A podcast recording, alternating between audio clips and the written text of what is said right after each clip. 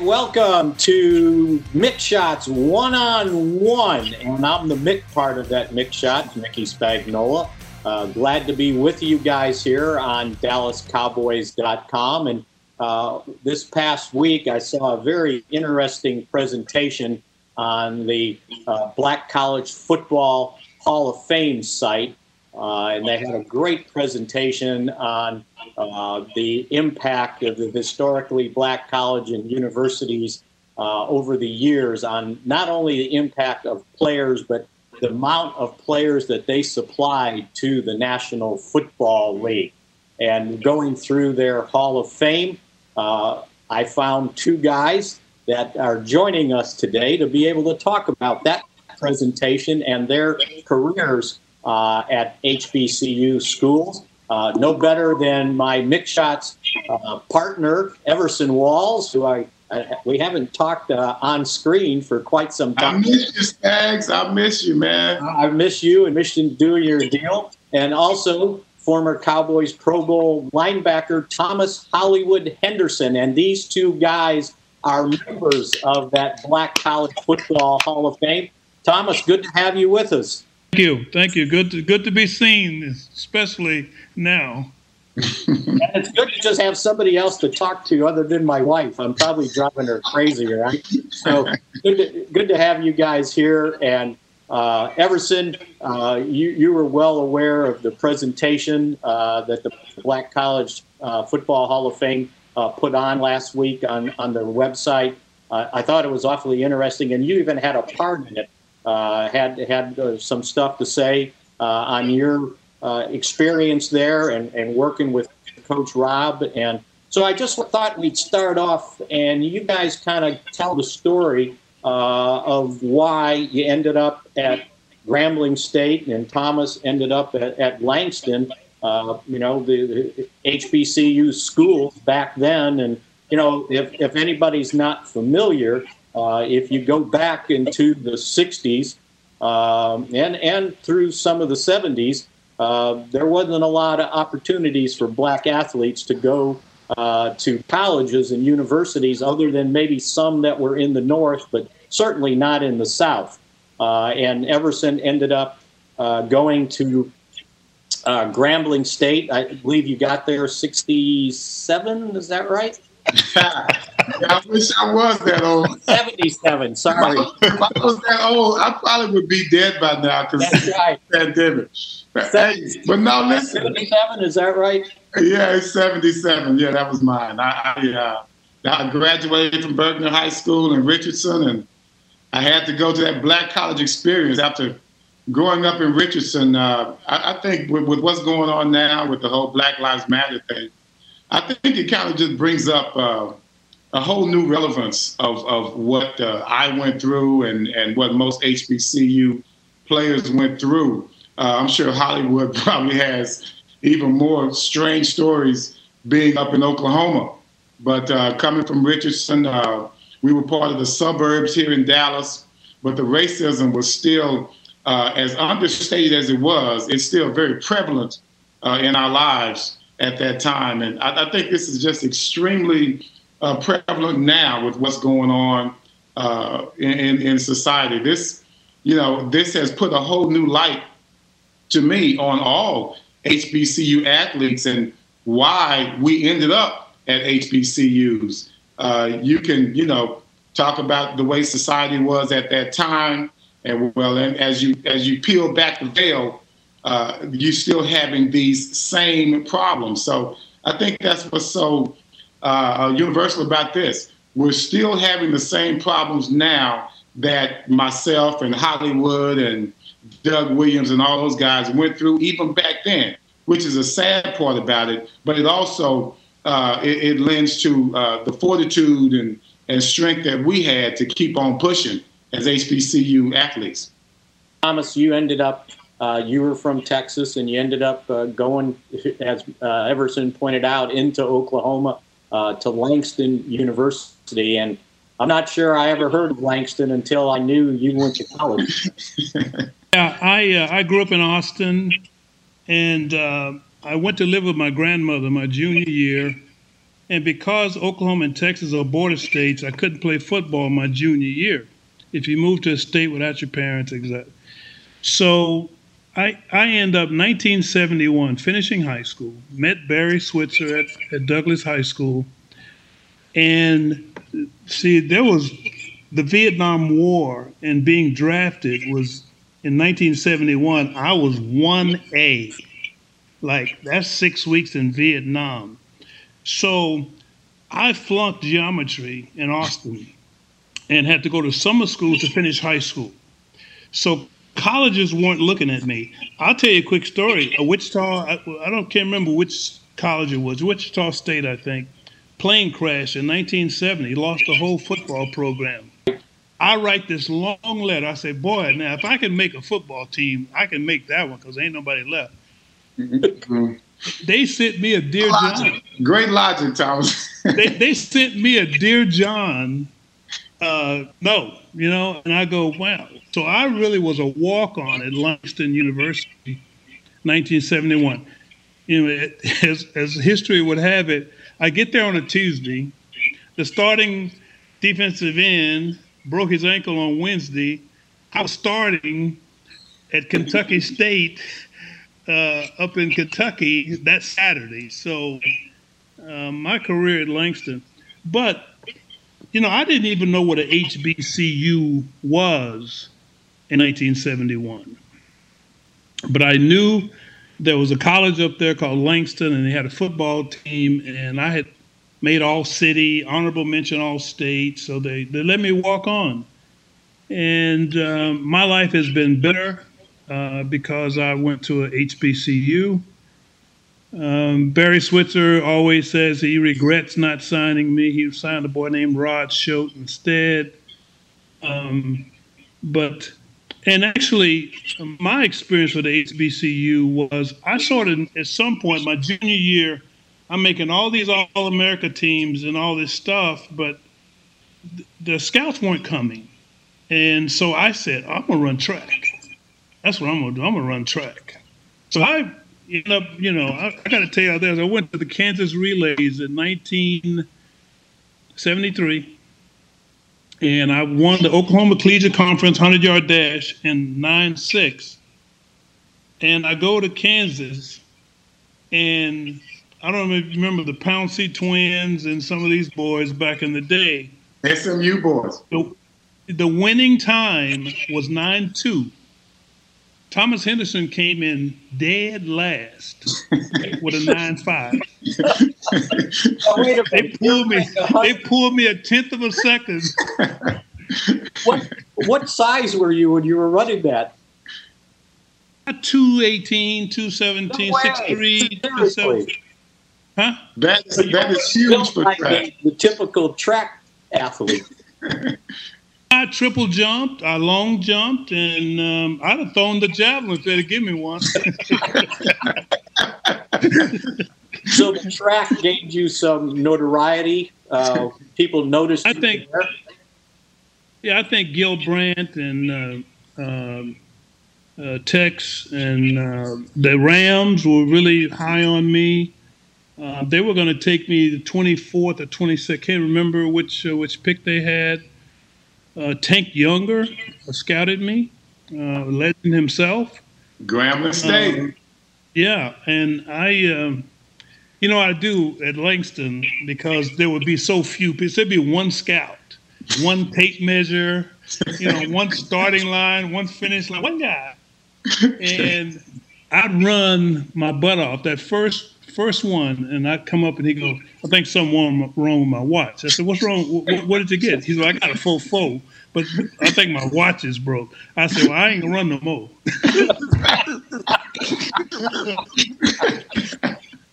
so I ran four, four, four, to all the time. Everson, uh, your uh, experience at Grambling when you first got there, what was your impression? You get uh, Coach Rob, Eddie Robinson, uh, as their head coach, and uh, how, how did that? What was your impression when you got to Grambling State? I, I tell the story all the time. Uh, my mom uh, drove me there. Everybody knows my mom. She was a beautiful lady, and she was pretty, you know, hip, as they call it.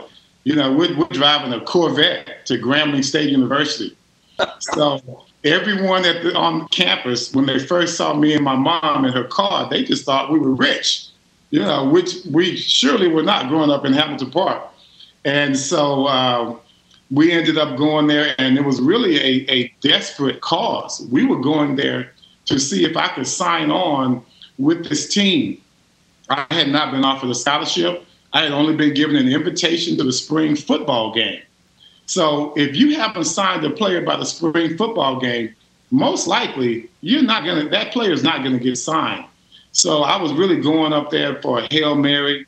Uh, my mom, you know, just pleaded with Coach Robinson, and uh, we were able to get uh, that last scholarship that was available. So as much as people think I walk on, I walked in. I walked into Coach Rob's office and basically begged him to to to give me an opportunity.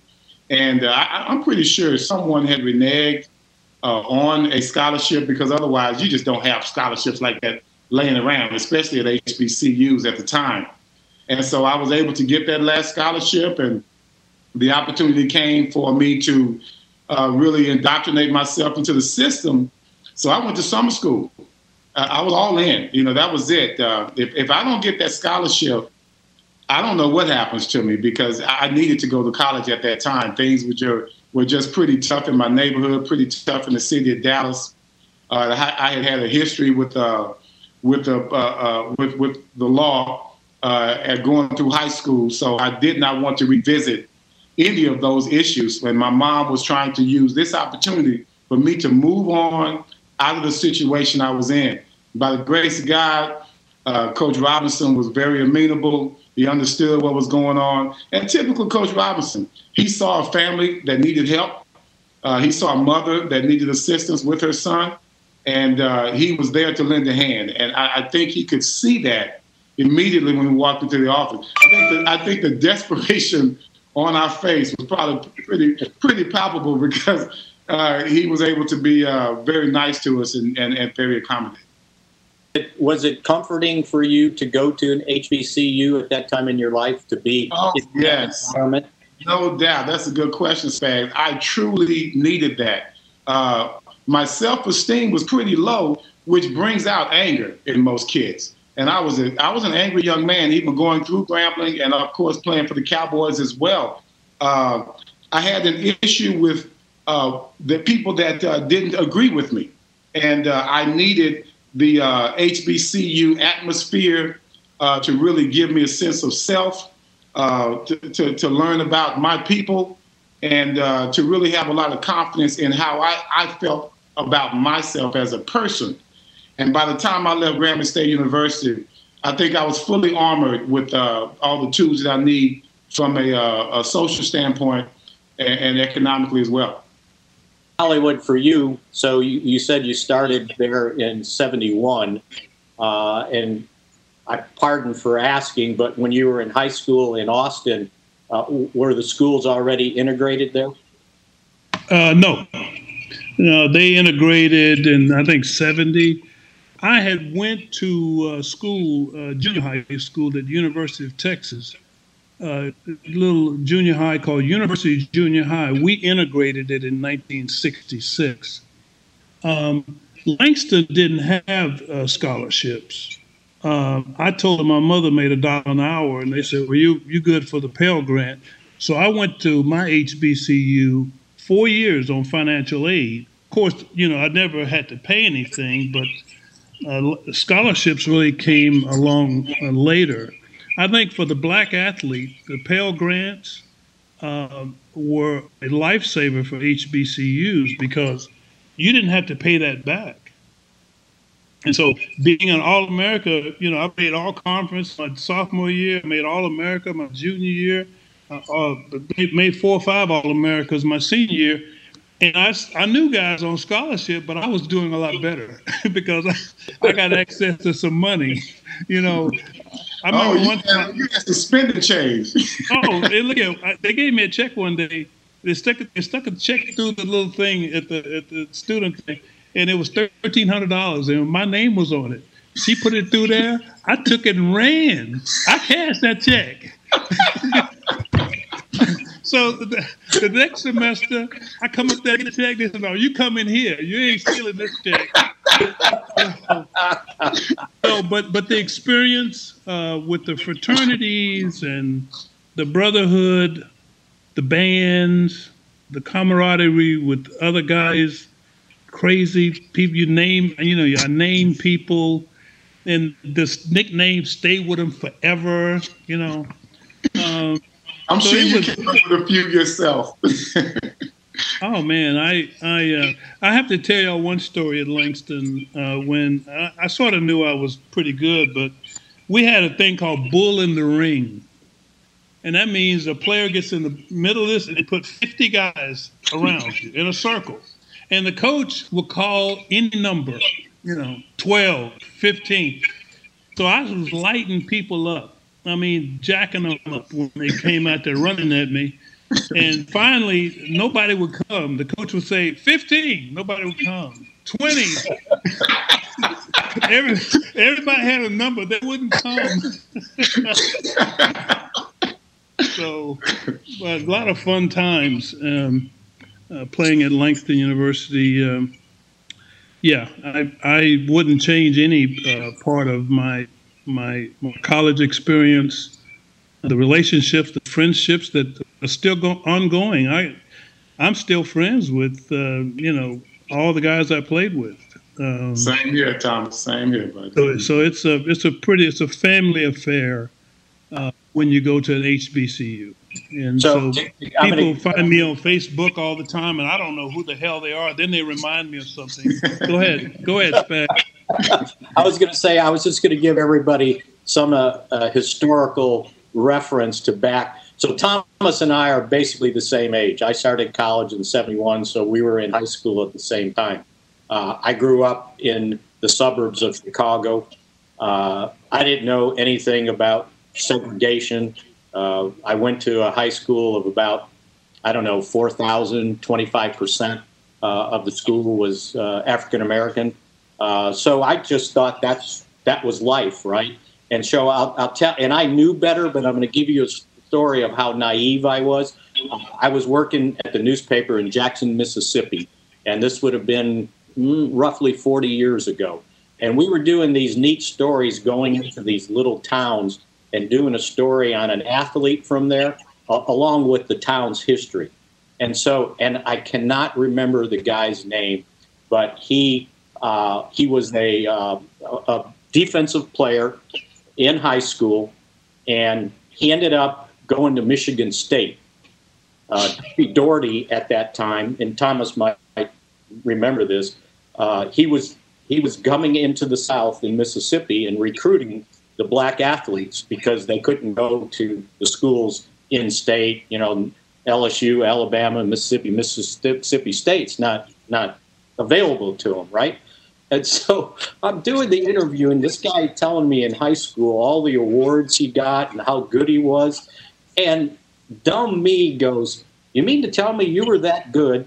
And so he's coming out of high school in about 67, 66, right? And I go, You were that good, and like Ole Miss and Mississippi State didn't offer you a scholarship? he looked at me and he goes, Son, he goes, Where did you grow up? And about the time I wanted to just crawl into the ground because I knew what I had just done. He goes, Those opportunities for people like me weren't available at that time.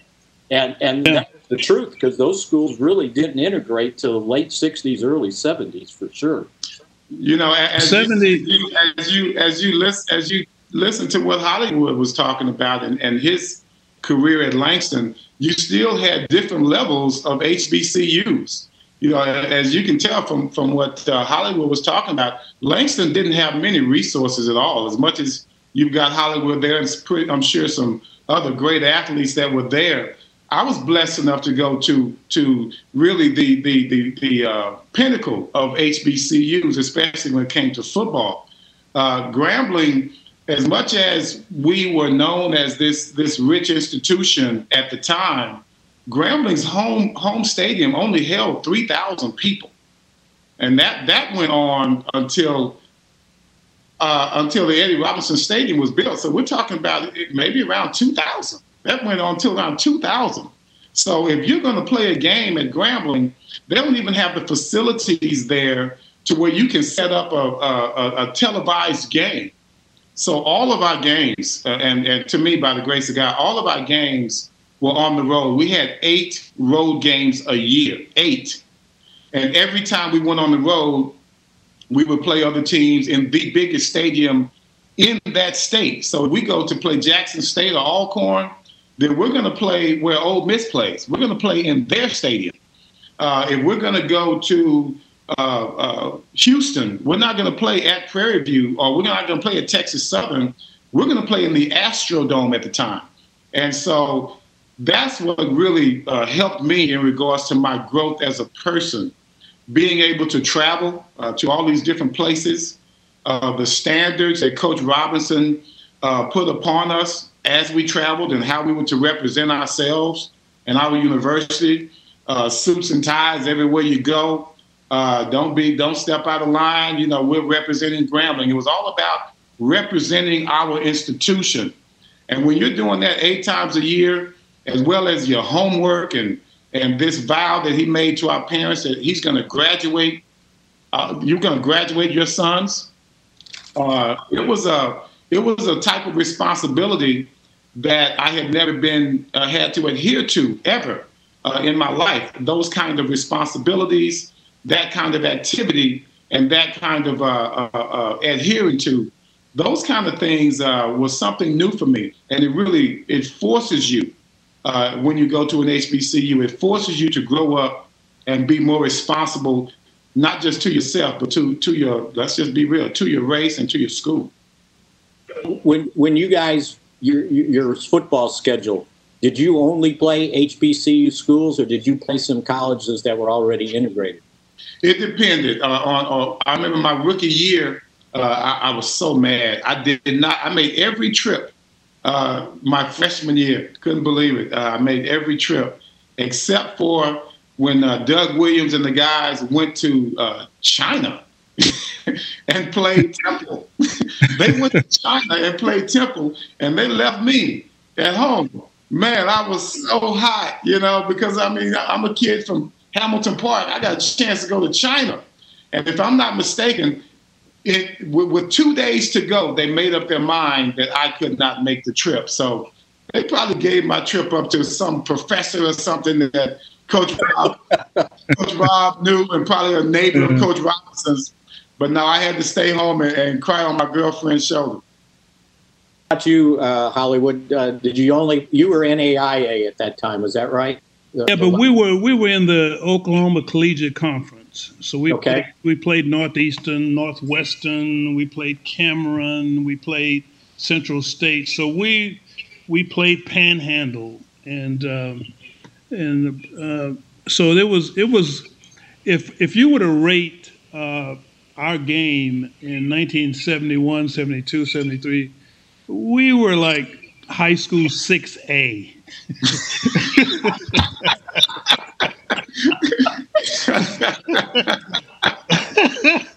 I mean, you know, we we had a motley crew, man, at Langston.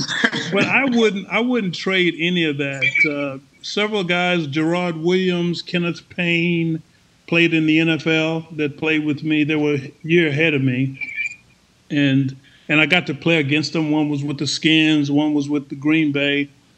Um, but my experience at Langston, um, I worked in the oil fields in the off season.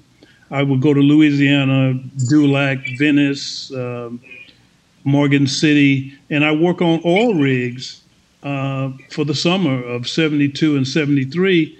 And I was making like $500 a week, you know, working 12 hour shifts and going in, you know, I was you know, on a drilling rig. And, and so I would come back to Oklahoma and buy me a piece of a car. You know, I'd buy a Cadillac.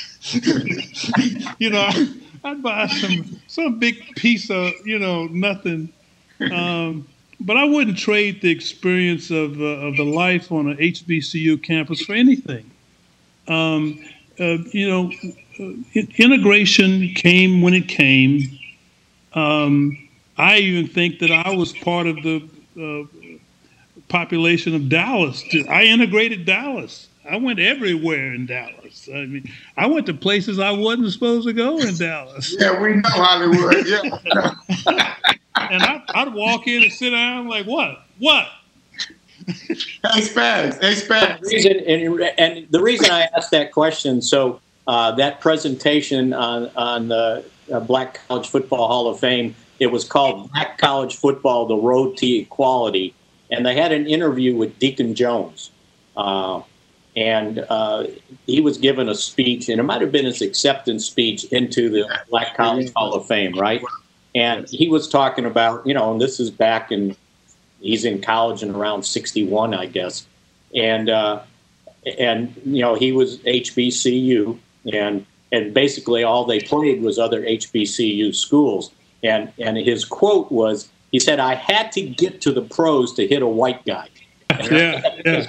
me up, right? But that, you know what? About it, he's right. You know that Deacon Jones talk is the greatest talk I've ever heard about race. That's true, Hollywood. Every That's... every time they play it, it is the deepest.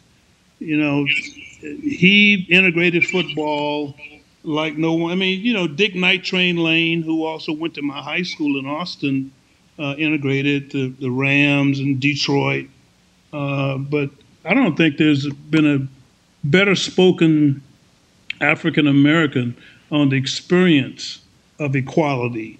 And you know, when he says, I had to get all the way to the NFL to hit a white guy without getting arrested.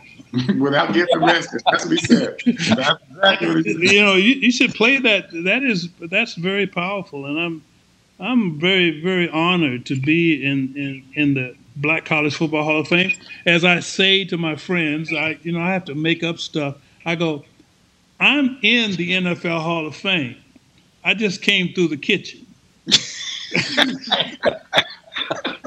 well, guess what? and, and part of this presentation that I learned, and Everson knows this, the so the Black College Football Hall of Fame is in Atlanta, but they're moving it to Canton, Ohio it's going to be a part of the uh, Pro Football Hall of Fame campus area, and they're doing it there. So you've you've moved through the kitchen. Well, they've they've already moved. They already have a display in there. Yeah, and, right. And I talked to Too Tall and made him laugh. I said, "Yep, you know, I'm I'm in the Hall of Fame. I came to the kitchen, but I'm in the hall." well, you know, and the Cowboys. I mean, so got two guys right here in, in the Hall of Fame, Black College Hall of Fame along with Too Tall, uh, Jethro Pugh, uh, uh, Rayfield Wright, Bob Hayes, uh, and I didn't know this one, Timmy Newsome, Winston yes. Salem. Yes. And, yes. and then uh, in 2020, the induction class, Eric Williams, uh, yes. has just been selected. Yes. so the Cowboys, you know, and they've had uh, other guys that uh, went Dexter, to Dexter Clinkscale, Dexter Clinkscale, South Carolina State, right? Angelo King, also South Carolina State, right? And yes. you know, Vance Norman was one of the first guys. Uh, uh it was what J.C. Smith College in in uh, Charlotte, North Carolina. Uh, so that's there, one the oldest, that's one of the oldest black colleges in the country. Right, right, yes. and you know, and he told me some great stories when he got here and uh, the, the whole lunch counter thing when Gil was going to take them to lunch after they got here and they wouldn't let them in. And uh, and, and, and, and got Jethro Pugh was, was, another guy uh, that uh, had gone to an HBCU. So there was a Cowboys uh, recruited, or I should say drafted well, or had guys walk in uh, for to to be on the team. And uh, I was, yeah, I was surprised. The other thing I was surprised, and I uh, Hollywood, I had told uh, uh, Everson about this. Well, there was other guys. You mentioned uh, uh, Dexter Clinkscales, Jimmy Smith, Jackson State. Remember? Uh, right. Mark Washington. Pettis, I said Pettis North. State University. Mark Washington. Yeah, Kenneth, Kenny Gant. Jason Hatcher went to Grambling. Grambling State. That's right. Mike Hegman. I mentioned Mike Hegman, Mike Hegman Tennessee State with Tou Jones. What Florida A and M, right? Uh, so yeah, the Cowboys have been very familiar bringing. But what I didn't uh, realize was all the very prominent players in the NFL that had gone to HBCUs that I, I, I didn't realize. Guys like uh, Charlie Joiner and Leroy Kelly and Greg Art Shell. I, I, had no idea until I saw that and started going through the list. Of I think Art, I think Art went to Virginia Union. Was it Virginia? Uh, it was Maryland Eastern, Maryland Eastern Shore. That's How about right. that? Yes. Did you guys, so when you guys went to those schools, did you know that there were other prominent NFL players already that had gone to HBCUs? Yes. I, myself, I had no idea. I was from Dallas, man. All I knew, being from the suburbs of Dallas, all I knew was Cowboys. And even my father went to Prairie View for one year before he had to drop out. But and he was the first in his family to go to, to college. Period. So no, there was some things I, I there was a lot, a, a whole lot I did not know about. But what I did come to find out was all those HBCU players that came to the Cowboys, every last one of them was underpaid. you can say what you want. The plantation mentality was still there, even though we got opportunities that we would never give back. Uh, I'm sure Hollywood loved playing for the Cowboys. To play for the Cowboys, America's team was amazing. But let's be real. Gil Brandt is in the Hall of Fame right now because he was able to find cheap labor. That's all it is to it. Let's just be real. He knew that we were cheap and he knew we were talented. And so he was able, and, and as we went through all our careers, I don't know, probably every HBCU player had to hold out during negotiations at least once under. Well, well I, I actually got paid because I was the number one draft choice. oh, sorry, I was just a free agent. My bad. I'm speaking for the free agents. and and then uh, uh, Landry uh, st- named me for the starting lineup, and I held him up. I mean, I I robbed him. Gil, Gil didn't know what to do, and I just I bought a house. I made him buy me a house, and to give me another signing bonus. And so we didn't make a lot, but I, as a number one pick, uh, I was able to make a living. Um, and I'm you know still grateful that uh, they picked me. Landry uh, is still shaking his head on why he let them pick me. Um, but it was an honor and a privilege to be a cowboy. I have to mm. tell you a story. When Hollywood was talking about going places in Dallas that he never should have been, I'm sitting in my own living room in my mom's house. I'm still at Grambling State University. And I look up, I'm talking to my girlfriend on the phone. I look up, and Hollywood is standing in my doorway. I had never met Hollywood in my life. And he's in Hamilton Park in my house calling some girl in my neighborhood. How he ended up in my house to this day, I will never know. So, yes, he's gone places that will surprise the heck out of you, but no one was more surprised to see him standing in my living room trying to call some girl so he can go visit her in my neighborhood. Hollywood, tell them why. uh, I mean, I let me tell you what I did. To, Hamilton Park was the closest. I couldn't go to South Dallas. I lived in North Dallas. Um, but I have to tell you what I did for the Cowboys. So it's uh, 70, maybe 77. Uh, I go into the shower thing, and uh, there was this Brillo, Brillo, whatever it was for white hair. You know, put on, put, you know, make, my hair hard. And so I uh, knew about glycerin glycerin is what put the Jheri curl in your hair. You know, when I had hair, but you know, make your hair shine. You know, so I I went to the cowboy locker room and raised hell. I said I want some afro combs, some ice, some some cake, cake, cake, cake picks, and I want some glycerin in here. And Buck Buchanan went down to Hamilton Park and bought us a bunch of glycerin. So I integrated the hair for the Dallas Cowboys hey, well, and, and, you know what? It's, it's so crazy, Spags. When you think about the locker room itself, it was an entity of its own. Not only did you have to integrate the hair products, as Hollywood was talking about, from what I hear, Jean Fugett came in and tried to integrate the music in the locker room. No. Because the music was all country music. and you know when it, when you I, I would imagine when you're in there every day, all day, after a while it's just white noise. Nobody really cares about what the music is. But as soon as Jean Fugett went in with different types of music, it went in with the R&B music, the pop music, jazz, blues. He had it all because he was a DJ at uh, North Texas State University called Flight Time from 9 to midnight. I used to listen to him every night when I was 14, 15 years old. So he tried to integrate the locker room in regards to just music. And from what I hear, it was an undertaking as if it was a march on the, the Pettus Bridge in Birmingham.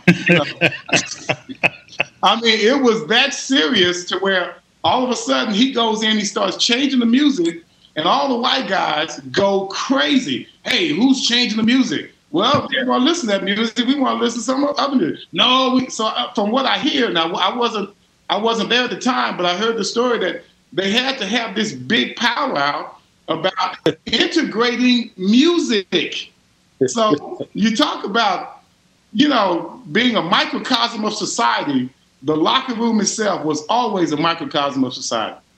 You know, one of the other things they pointed out on that uh, the road to equality, uh, it, it, they pointed out the quality of the players that had gone to the HBCU, uh, and they pointed out that you know at one point uh, Walter Payton was the all-time leading rusher, HBCU, right, Jackson State.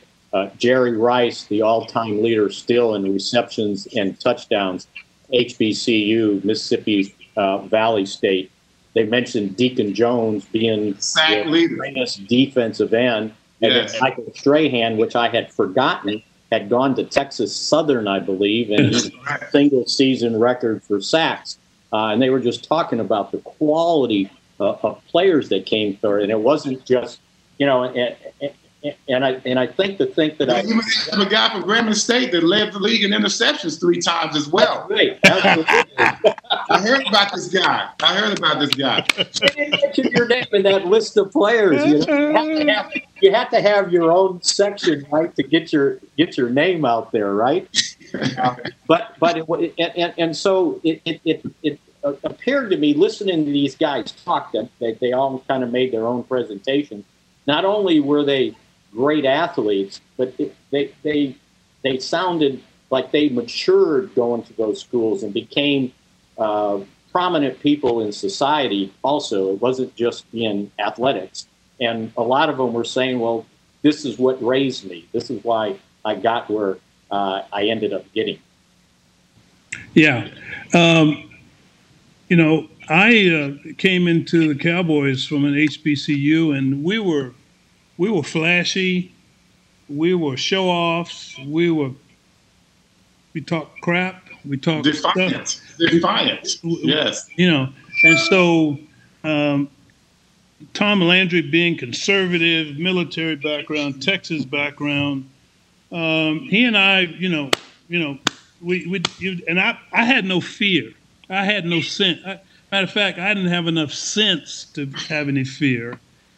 Um, I just loved to play football. I didn't. I hated the politics and I hated the racism. It, it, the, the racism was like it was so thick you could cut it. Uh, during my time as a Dallas Cowboy, and there there were there, there were us and them, and it just ain't no way to describe it. Um, and and I fought against it. I raised hell more times than anybody knows, and uh, um, we won concessions. We won some equality in the Dallas Cowboy locker room, not because it was me being crazy. It was because Raphael was watching, and Jethro was watching, and Too Tall was watching, and Dick. I mean Gregory was watching, and and Benny Barnes was watching, and Mel noticed, and and and so I sort of, you know, made myself the target. But uh, I like to think that as crazy as one may think my life was, I played some quality football for the Dallas Cowboys Yes, you did. and and in and in that locker room, uh, I made a difference. I, I, all I wanted was respect. I, you know, I didn't like Jerry Tubbs coming up like this close to my face, talking to me. I push him. I, you know, I don't, you don't, I, Ditka. I had to break. I hit him. I hit him. I hit him on the sideline. and he never came up to me again. I said, "Don't, don't do that. Don't, don't do that. You don't come right here. You might have COVID." uh, you know, one of the one of the funny stories on that presentation, the road to equality, uh, Robert Brazile. Uh, I guess he played for Houston, uh, if I remember right. I, play, I, played with him. You did. Yeah, when I, I, was an Oiler for a little while. For a little while, and he was talking about uh, he had got invited to play in the East-West Shrine Game, which I guess it was in San Francisco, maybe back then. It, and he was talking about getting uh, coming off uh, an, an, elevator, and it was a black man on an elevator, and he said the next thing he knew there was a gun at his head. Like, what are you doing there? And somebody with the Shrine game said, "Well, well, no, wait a minute. He's one of our players." And he said, if somebody hadn't spoken up for me because I was a black man in the '60s on an elevator, uh, I was in trouble. And and I, I, think a lot of those those stories probably get lost because people just assume this is 40, 50 years later, oh, everything was uh, just fine. And uh, Everson, you reminded me, and I was listening to it. Uh, James Harris, quarterback from, from, he basically broke the color line uh, for quarterbacks. Uh, and, and, I think one of the people were telling the stories about him coming out of Grambling and they were uh, obviously no black quarterbacks in the NFL back then. And it was like, well, we're going to look at you as a wide receiver or a defensive back.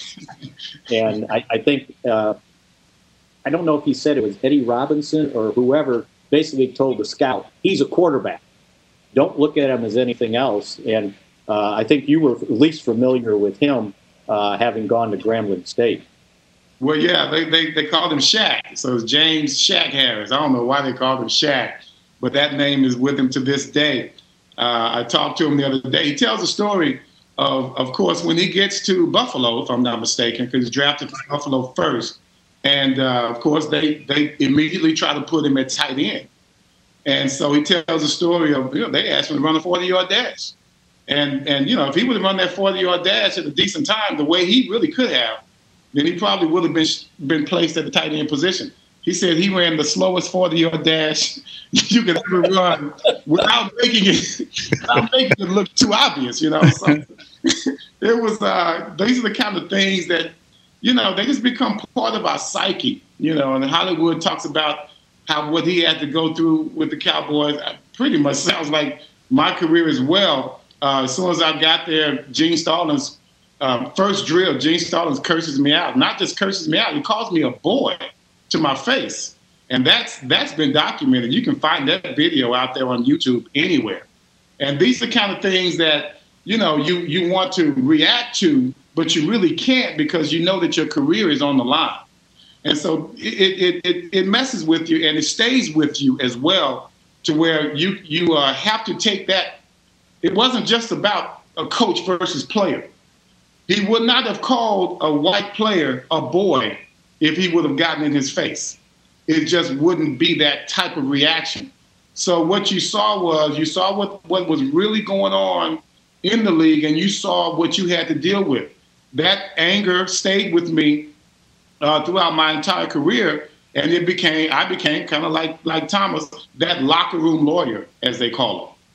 Uh, and and as, as much as I was mad about you know, what, however the whites treated us, I was able to uh, channel that that uh, locker room lawyer attitude, not just for the blacks, but I also tried to to champion for whites as well. If you had a negotiation problem with the Cowboys, which was that was rampant, was like like Corona itself uh, with the Cowboy locker room, you were always going to have negotiation problem.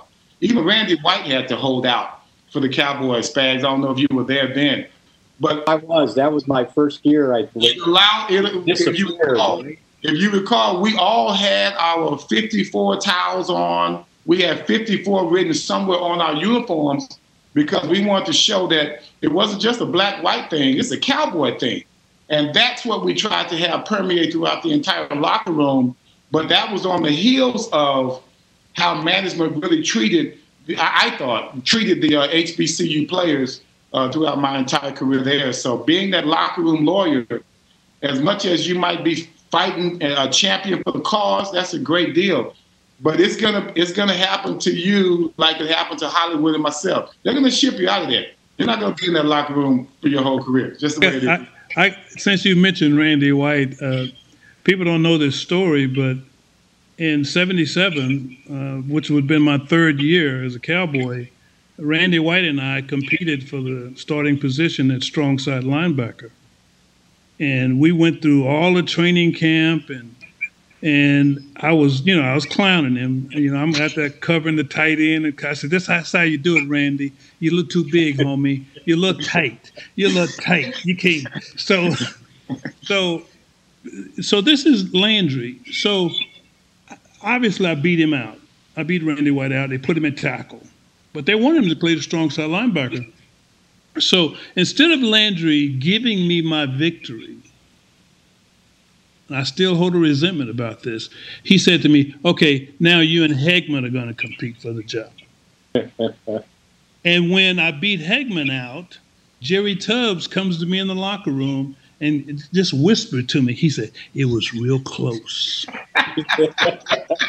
I mean, just couldn't give me the benefit of the doubt. You know, I'm a pro bowler. I'm an all pro. I don't give a damn who voted otherwise. I was a great player, and you can't take that away from me, not quietly, not with a whisper. I am great. You can't take mine. Even uh, you were talking about negotiations. Even Roger had a hard time getting a new time. And I don't know if this happened uh, after when you got there or was early 70s, but he he'll tell the story about how he was trying to get in to talk to Tex about his contract, and uh, they they kept stalling, and he was waiting in the, the in the old tower right out to Central. Uh, and the, the, his administrative assistant, yeah, Tex will be with you. And he said, I waited and waited and waited, and finally it was like, all right, I know what's going on. And evidently there was kind of a ledge uh, kind of a walkway outside the window. It was like seven stories high or whatever. And he climbed out the window and jumped in front of Tex, who was sitting on his desk with his feet up. And all of a sudden, he sees his quarterback out on the ledge, seven stories high. I said, "You get in?" He goes, "You're damn right, I got it." yeah, I, um, I, uh, I, I got paid. I finally my my second contract with the Cowboys. Uh, I got a house out of it, some money, and double my salary. You know, become a starter. I, I, I wasn't going to play that first game. After they named me the starter, I had power, and I went into Gil and said, "This is what I want," and they gave it to me. And, uh, I, I, thought Danny White had a funny story about negotiation. So when you were there, Danny ended up being the punter, right? Hollywood. Yeah, yeah. Uh, backup quarterback. Backup quarterback. But he was the punter the whole time. And then when he became the starter in 80, he, he they kept him as the punter, right? And so he said the next year he went to Gil and said, Gil, you know, he goes, you think I get a little extra? So, you know, I'm the starting quarterback, but I'm also punting. Right. And Gil would tell him, well, don't worry, you're, you're not going to punt. He goes, we'll find another punter. And he goes, then I punted. he said this went on for like two two years. And so he said the third year I went in and I said, look, I'm still the quarterback and I'm still punting. And he goes, Yeah, he'd probably have to talk to Tom about that. he goes in and lays his case out to Landry, right? And he Landry looked at him and they go and he said, You know, Danny, most players in this league, boy, the more they can do for the team, the better. And they're glad to do it. And he goes, I had nothing to come back. I just went out the door and gave up. yeah, the Cowboys the cowboy, I call him the three headed monster between Tex, Tom, and Gil. They had their act together, man. They knew how to work you over. You know, they knew the words to say. By the time I came along, man, they were they were adept at, you know, kind of stalling in negotiations and things of that nature. They became very prolific at trying yeah. to get the most out of you for the least amount of money. I have to tell you one. I got one good Go story. I got one good story I never had the chance to play against Grambling. I really wanted to, and uh, so I was a rookie with the Dallas Cowboys, and I looked up, and Langston was on Grambling's schedule, and so I went to bed that night. And I woke up that morning. I called my, my coach at Langston. I go, "How'd it go? How'd it go?" He said, "Well, he said we kicked off and all hell broke loose. hey, they beat hey, 68 to nothing or something. I was in that game. I was in that game. I got an interception that game. Hollywood. Yeah, you guys were like the preview of HBCU. Yeah, what, they were like 6A, 5A? Yeah, you guys like 5A. Yeah, 5A. we love. We we had a, a, good time going up there. Uh, I, I must say, uh, the Langston fans were amazing. They were cheering for us, Hollywood. I don't know if you, yeah. I don't know if you heard, but they cheered for us. They didn't cheer for you guys.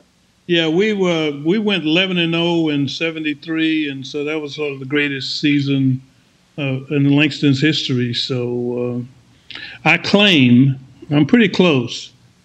About uh, 54 sacks my junior year. 54 sacks. 54 sacks. One year. You mean in one year? One year. All, all my tackles. My year, junior year, but you mean one year? Yeah, one year. Anybody else make any tackles? Oh yeah. Oh yeah. Oh yeah. But they just they just I had two jobs at Langston. Contain and go. And so the contain was first and go. So I was everywhere. I was in the secondary, I was everywhere when I was uh, when I was working at the newspaper in Jackson, Mississippi, so we obviously covered the SWAC with all the, the school, the HBCU schools in, in Mississippi. And I had just left to come to Dallas, but they were getting ready to have this huge game. Uh, unbeaten Mississippi Valley State against unbeaten Alcorn State. I don't know if you guys remember this. Uh, they they ended up they were supposed to play the game at, at Alcorn, and they ended up saying no, it was too popular. They ended up playing at uh, Mississippi Memorial Stadium. Right. sold it out, sixty-three thousand people. Yes. Yes. And, and, the, the station in Jackson actually the day before finally got the uh, okay to televise the game.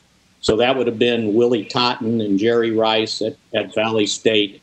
Uh, that was coached by Archie Cooley, uh, whose nickname was the Gunslinger, right? So this is November '84.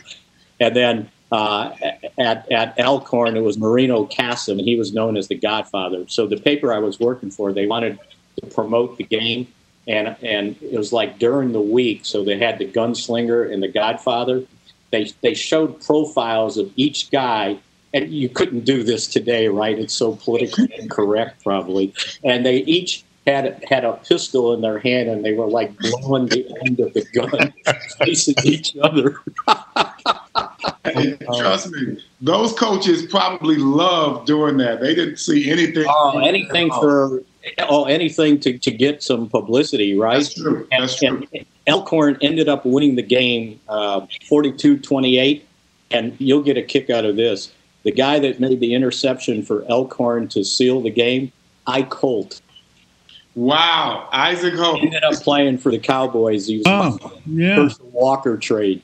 Yeah. Uh, but it was it was huge, and and and then I, I understood the you know the value uh, uh, of those games and those institutions. Those coaches were great. They were just wonderful. I, I have to say, Spags, I, I, have played in many what we call classics, and uh, that was that was the norm.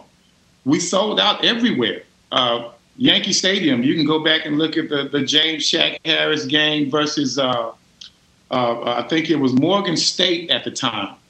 Uh, they were. I, I, read it in a book. They they had maybe four uh, HBCU Hall of Famers in that game, and probably four NFL Hall of Famers ended up coming from that game back in 1969. James Shack Harris tells the story, and Hollywood would love this. You know, we're all country boys. They were all country boys that had never been on a plane before back in 68, 69. And so these guys, you know, Rob has them wearing suits. They're probably hot. The suits are probably too too small because they probably never wore them. So they get on a plane, and these guys have never flown before. As the plane, as the plane takes off, these big guys are trying to find a way to roll the window down. I'm sorry, man, but that's classic. You know, it's classic, you know, HBCU players back in 69. Yeah. You know, they're, they're, groundbreakers, but of course we had to do it in a comical fashion. Shack Harris has some of the best stories that you ever want to hear. And to me, that's one of the better ones. But it allowed us as, as uh, uh, young men uh, to really develop mentally and physically, and to grow up and to be, uh, uh, you know, uh, citizens of the United States in, in a good way to where you know, we tried to contribute as much as we could, more than just being on the field. I mean, that's pretty much the moniker of, of everyone that I know that went to an HBCU. They made a difference, not just before they went to Grambling, but continued to make a difference after we left left our HBCUs. One of the big contributors to the Black College Hall of Football Hall of Fame is Doug Williams, and you would have crossed paths with him at Grambling one year? I, I, was, I was there when he was going for the Heisman. I saw it all. It was like it was like watching Michael Jordan in cleats. That's how good he was. And then he yeah. ends up being the first uh, black quarterback to win a Super Bowl. Did you ever get to play against him from Hollywood? I didn't. No. No, I'm old. You're old. That's right. I didn't know how if, if he had gotten there uh, early enough, but yeah, he you wouldn't have crossed paths. But did you understand how good he was? He's a big contributor to the Hall of Fame too. by the yes. Uh, did you realize how good he was, uh, Everson? I mean, you said the black Michael. Oh, there's no doubt about it. I, I actually played against Doug a couple of times in the pros, and I, I man, it took me a lot to try to keep him from trying to toast me because he was coming at me big time. Uh, I have some, you know how it is. You have some of your better games against some of your former teammates, but you know that was that was as important. Doug's senior year, going for the Heisman, was as important to HBCUs as Tank Younger uh, being drafted by the Rams way back in the day. Uh, that's just how impactful it was on on everything that uh, HBCU players did after that. And then as it, it even continued as he went to the Super Bowl you know, he was such an, an oddity to to uh, to all of the reporters there. Even after playing over what nine, ten years in the league, you have these crazy questions at press conferences asking him how long has he been a black college has he been a black quarterback. You know, they didn't know what to ask him uh, at the press conference and things that nature. And when you look at, at not just Shack's story, because Shack and Doug to me are, are go hand in hand in regards to bringing uh, the notoriety to HBCUs. But if you look at what Doug and Shack had to go through from being HBCUs, I don't know how they still have their sanity because that would have really, it would have been something that would still be eating away at me even more than it is today. And if you meet these two men, and I'm sure you have, uh, Spags, you would, you can, you can see, uh, you can just see the royalty in, in what they're doing. You can see how not only are they understated, but they're still very ambitious in regards to what HBCUs deserve. That's why we have that that that so small exhibition there at HB at uh, the Hall of Fame right now in Canton, but it's only going to be bigger. It's going to be around I think 30 plus thousand square feet or something of that nature. Right now, right now it's no bigger than my den. Okay, that's what it looks like right now. Yeah. But it's going to be amazing when it's finished. And that's simply because uh, Mr. Baker with the Hall of Fame and Shack and Doug have all been in, in, in unison in regards to bringing more notoriety to uh, HBCU players. I also want to want to mention that I got a great education at my HBCU. Uh, I had to stay eligible. I had to have a certain grade point average. And I'm here to report I am a college graduate from Langston University, and I have an honorary doctorate from Langston University. Well, that's because I gave him a lot of money. hey, any way you can get it, baby. Any way you can get it. tell you what, guys, I think uh, on that note, uh, with those two comments, uh, I just want to thank you very much. And I want to encourage the people that have listened to us or to go to the Black College Football Hall of Fame and, and check out uh, the presentation on the road to equality and just go through and see the guys that have been inducted. uh, I think I saw in that college uh, football Hall of Fame, 31 of those inductees had been HBCU uh, athletes. Uh, it, it, it's really enlightening, especially in this uh, day and age. So uh, I want to thank you guys greatly. I know we've taken up your time, but the stories were great, and I hope that that gives everybody some sort of context to history and, and what's gone through and how far football has come. It's probably not all the way there yet, but uh, the NFL has made a lot of progress since probably 1960. So, Hollywood, thanks very much for joining me. Everson, we'll get going on Mick Shots here a couple weeks, hopefully, uh, when the Cowboys crank things up, uh, get everybody tested and uh, in building safely, right? So, we'll get back going on DallasCowboys.com. Uh, I'm Mickey Spagnola, and that's Mick Shots one on one. See you guys.